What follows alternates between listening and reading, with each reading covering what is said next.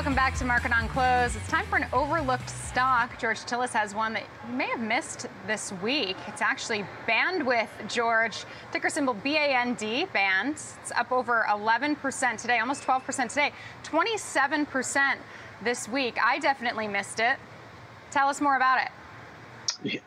Yeah, Caroline, there's been a lot of interesting movement this week with uh, mega caps, small caps, but – at the end of the day, we saw huge movement in these uh, high beta stocks, and bandwidth communication is one of them. In fact, if you look in the last couple of weeks, it's actually more than double. It was trading around nine dollars, and now, as you can see, trading over uh, twenty-one dollars at the close here.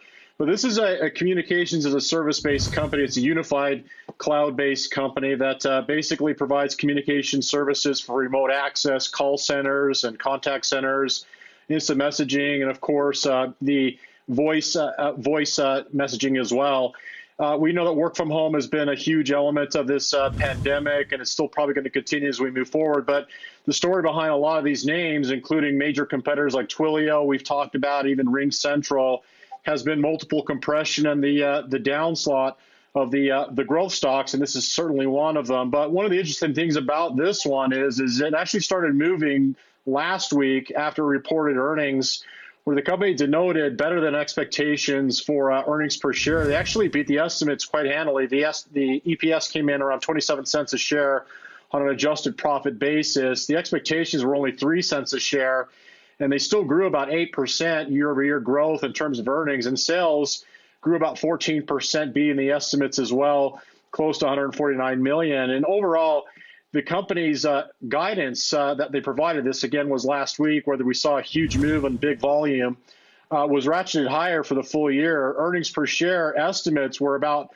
one third of what they guided. They expected only to earn 12 cents this year, and they actually guided for 36 cents for the remainder of the year. And so that's three times the estimates. And I think uh, behind the scenes, we're starting to see that revenue retention rates were growing over 100 percent meaning the company has been generating more sales on a per customer basis. And that again helps a company like Bandwidth, which is a growth company, optimize its operating margins, which they showed had expanded uh, from the standpoint of operating cash flow growth over 100% year over year. So I this is a story uh, of a company that had uh, a huge multiple compression. It got caught up in the uh, the macro uh, headwinds that we know a lot of these growth companies had suffered from. But it reported a, a pretty good report behind the scenes uh, the week before the uh, the big announcement from the CPI report what we got yesterday and the big move we saw in major stocks.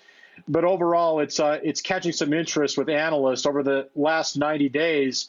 The revisions actually have been higher for the nine analysts that cover the stock uh, overall in terms of expectations. Now, Canaccord did cut their uh, their uh, their uh, rating on the stock from thir- from fifty dollars to thirty four, but they still maintain an outperform rating on, on bandwidth based upon the prospects of the company's growth and optimized EBITDA margins on a forward basis. Yeah, but when you take a look at the median price target, it's only $20.50 and it's currently trading above that. So it sounds like maybe a few other analysts need to, to weigh in. But, you know, George, I just wanted to get your take. Obviously, you said this is a growth stock. We've seen, I was just talking about it with Alex, so many of these growth stocks in favor today, whether it be, you know, a lot of the, the work from home, the Zooms, as you said, this one, Twilio. Uh, do you think that the market is maybe overreacting to that CPI report and getting a little too optimistic? Because at the end of the day, the Fed's still going to raise rates. Absolutely. You make a great point. We're still in a tightening situation.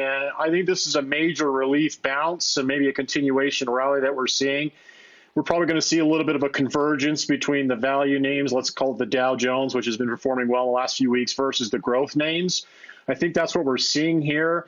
But overall, we have to consider the challenge is, you know, the CPI report itself might have been down because of lower consumer down, uh, consumer demand, which is down, but also the standpoint of profitability. That's what we're really buying and selling here. And with margin compression overall from the standpoint of corporate earnings, that's still a challenge. So yeah, we've had a great week. I mean, we saw some huge moves in companies like Apple to see the move it made yesterday, and some of these smaller uh, you know, let's call them, uh, you know, mid cap names like Bandwidth, which has a cap market capitalization of about half a million, sorry, $500 million or half a billion dollars, make some huge moves. But we're not out of the woods yet. I think if you look at this stock, uh, it's interesting because I usually talk about major trend reversals looking at weekly averages, in this case, a 21 week moving average. It did close above that uh, this week, which again doesn't denote a major trend reversal, but it's the start of one potentially. We have to see at least a couple consecutive weeks of that happening in individual names.